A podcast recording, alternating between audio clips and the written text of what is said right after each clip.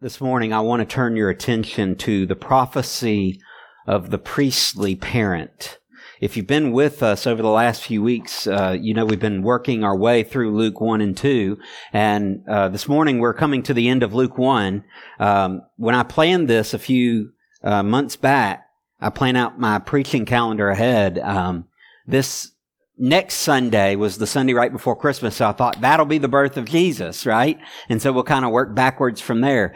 And then I found out um, a, a, couple of months ago, um, after I'd already planned that out and had everything in the works, I found out that we were going to do the cantata on this morning. So it's going to feel a little bit of almost like a little bit of whiplash because we're going to go back before Jesus was born. We've just been thinking about his birth. Now we're going to go back a little bit further, but in the story of Zechariah and Elizabeth, uh, if you'll remember from Luke chapter 1, Gabriel visits Zechariah. Zechariah is a priest. He's working in the temple.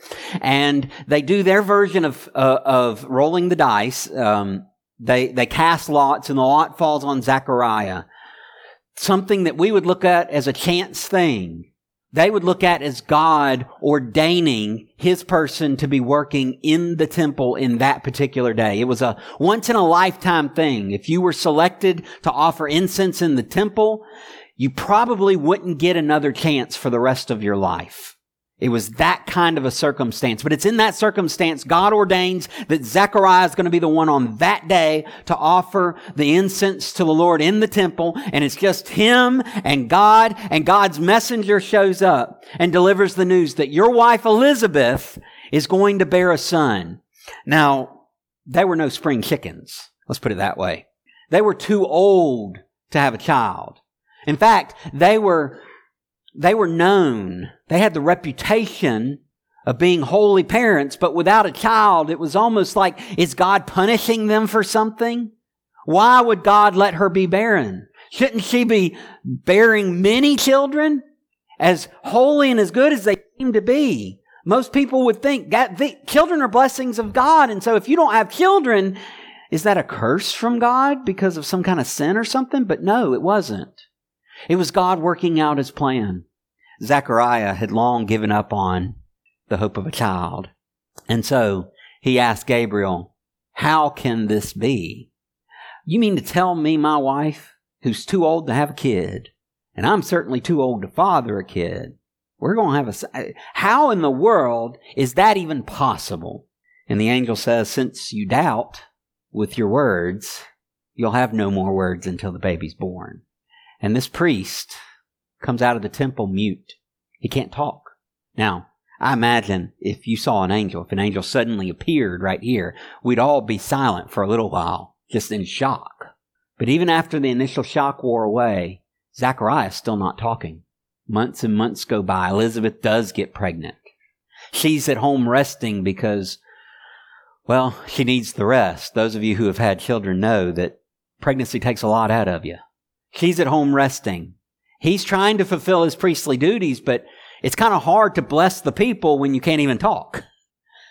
I imagine he spent lots of time looking at the scripture, poring over what the prophets of old had said, looking at just what role that, that son of his that Gabriel said would prepare the Messiah's way, just what role he would play. What had the prophets declared?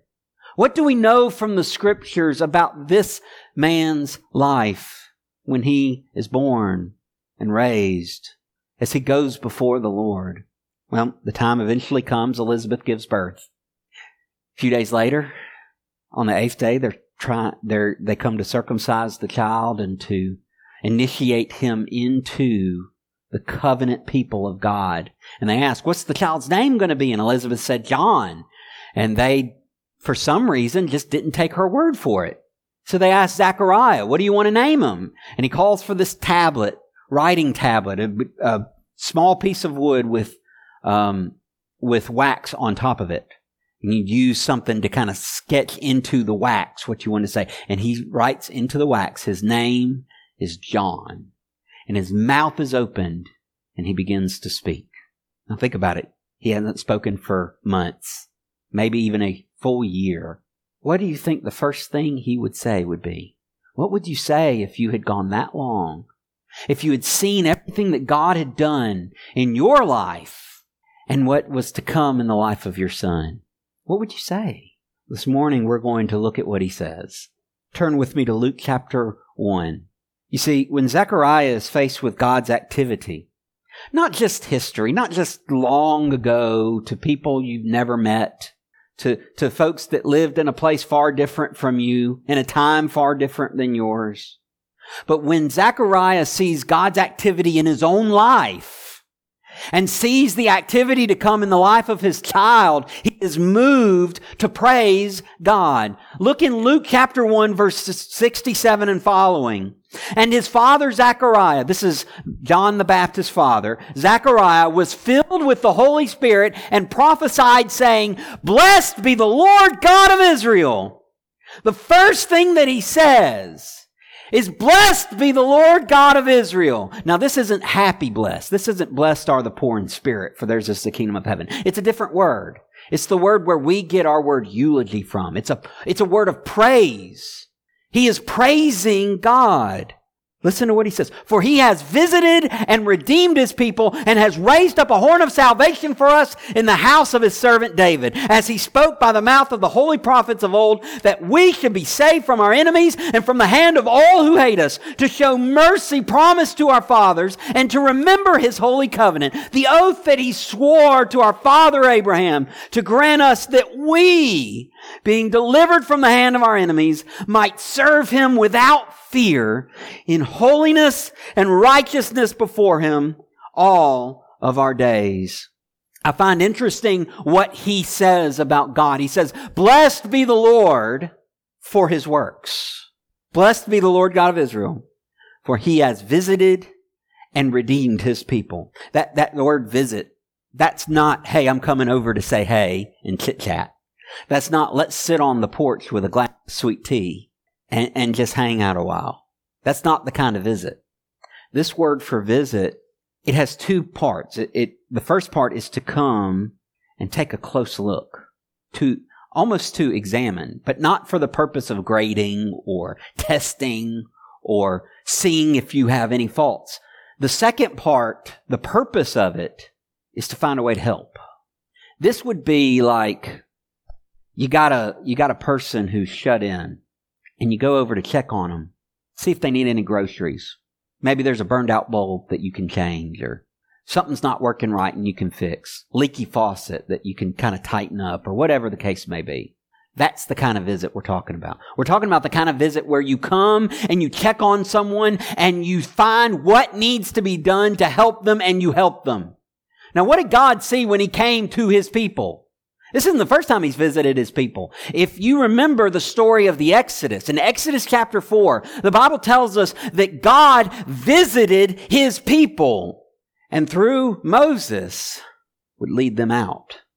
What kind of thing would God see among his people in that day? Well, he probably would have seen a lot of hopelessness. It had been centuries since God had spoken to his people through a prophet. Now, there were some pretenders. There were many people who walked around saying they were the Messiah. I mean, any anybody with uh, half a brain cell could could claim themselves to be the Messiah. I'm the one that's going to lead Israel. Oh, but never worked out that way. Oh, they would have some good revolts. There were the Bar Kokhba revolt and other revolts that, that where they would where, where they would kind of start to get a little bit more autonomy. Um, but nothing worked. All the hopes were just consistently being dashed. One minute this guy's saying, I'm the promised one that God's going to use to deliver. And he gets a few folks following him and then they lose in a bloody, terrible battle. And that, that just, by this point in time, I'm sure people are tired of hearing empty promises. He would have found a people who were hopeless, people who thought that they were destined to be forgotten by God, people who wondered, does God even remember us?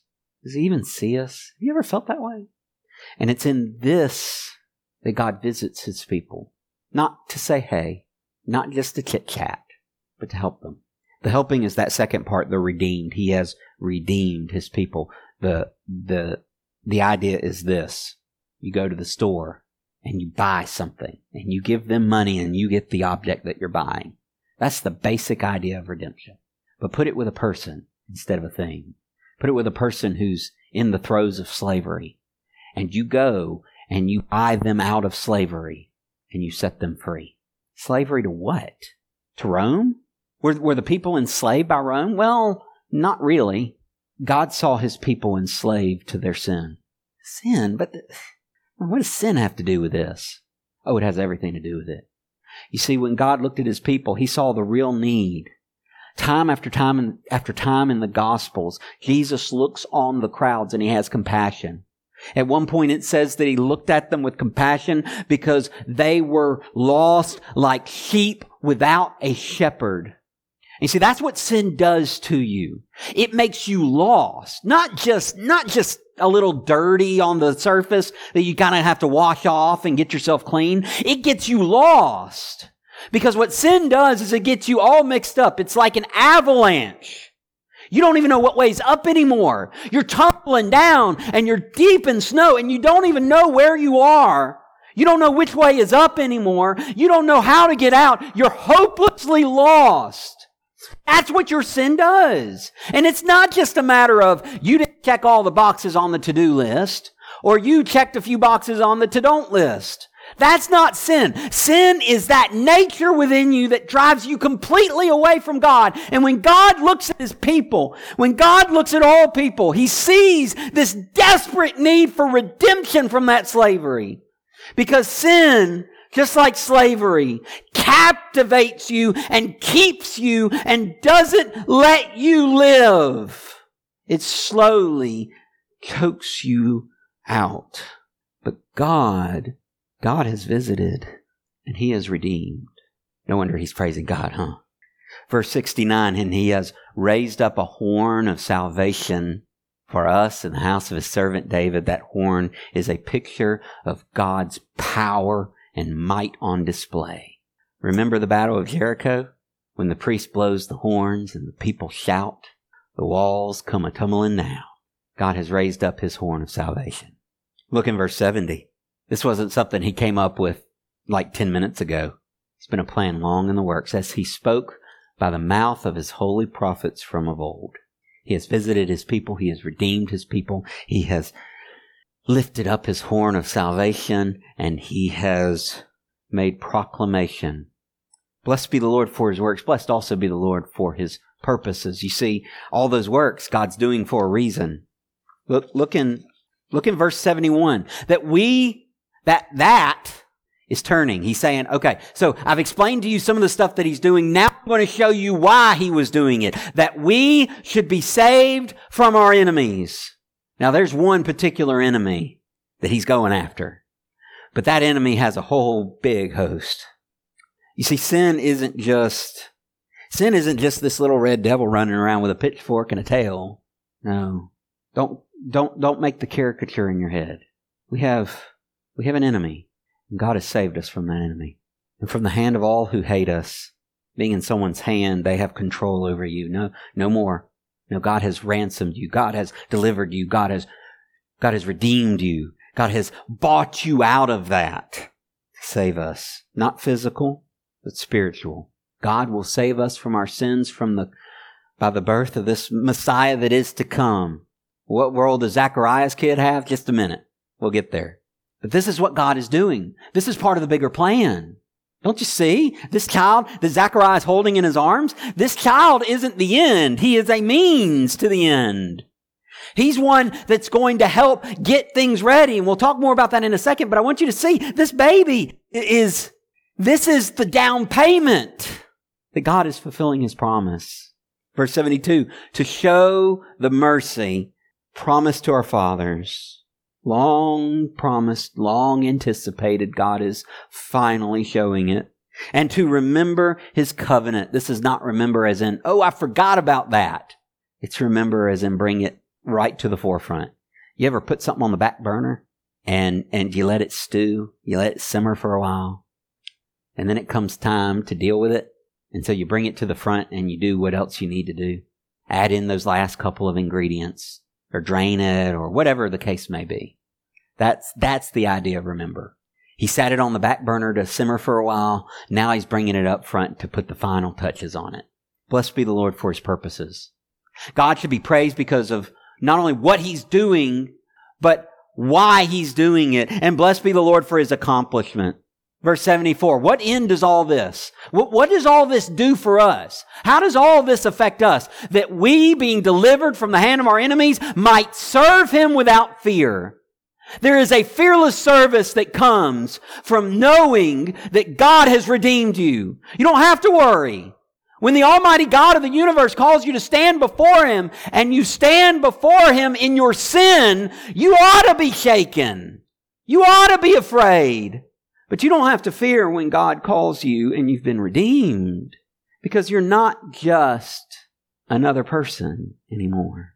You're His child. God has brought you into his family. It's our deliverance. It's also our service. Verse 75.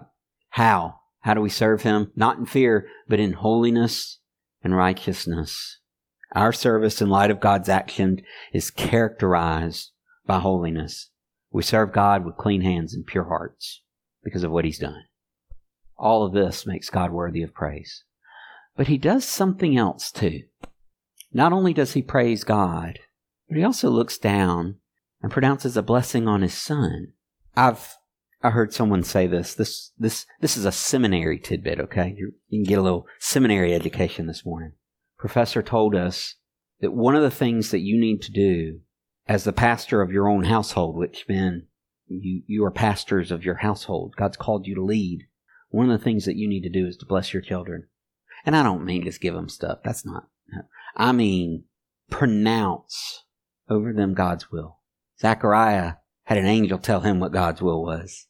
And through his study of the scriptures, I'm sure he had spent numerous hours poring over them and seeing what God was going to do through his son.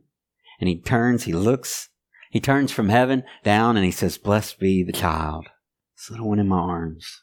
I can't speak from a mother's standpoint, but I can from a father's. When you hold your son, especially your firstborn son for the first time, it's great. Of course, it's also terrifying. You get nervous, scared, and excited all at once. I can't speak for mama, but I can speak for daddy here. Looking at his child, looking at his son, he recognizes and encourages God's activity.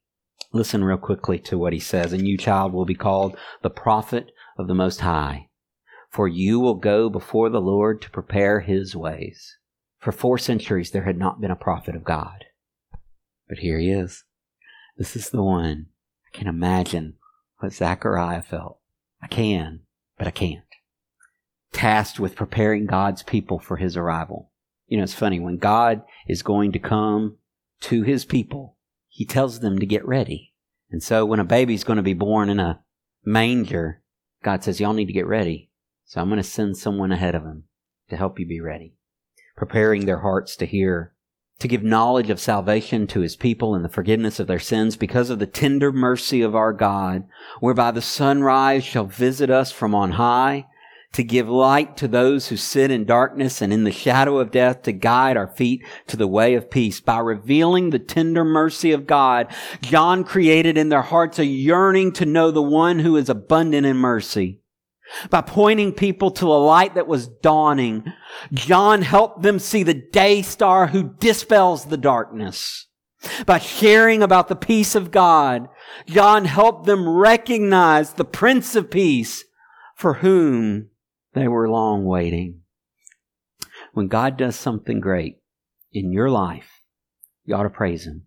When God does something great in your kid's life, you ought to praise Him and tell the child to as we think about the coming of our Savior. I want to ask you, what has God done? Not just long, long ago. God did some pretty cool stuff, saving people from fires by walking with them in the midst of it, parting seas so as folks can walk not on mushy ground, but on dry ground. God's done some pretty incredible stuff. What has He done in you? What's He done in you? Maybe it's time to praise Him. And what's He done in your kid's life? Parents, Grandparents, why don't you recognize and encourage God's activity in them too? I'm going to be up here at the front. Maybe, maybe you've heard God speaking to you and telling you, you know, I need to, I need to pronounce some blessings. We're going to have the altar open. You're welcome to come. If you need someone to talk to, I'll be here. Maybe you're saying, I didn't know God was doing all that. I just thought, I just thought baby Jesus was a great thing. I didn't realize that I needed to be saved, that I was in trouble, that I was enslaved to my sin. I'd love to help you know how to be free. Maybe you need a good church home. Not to brag, but this is a really good one. Maybe you just need to follow God. He's telling you to do something. You don't know how it's going to turn out. You're not sure. Don't be like Zechariah and end up mute for a year. Be like Zechariah after the year. Follow him and praise him. I'll be here at the front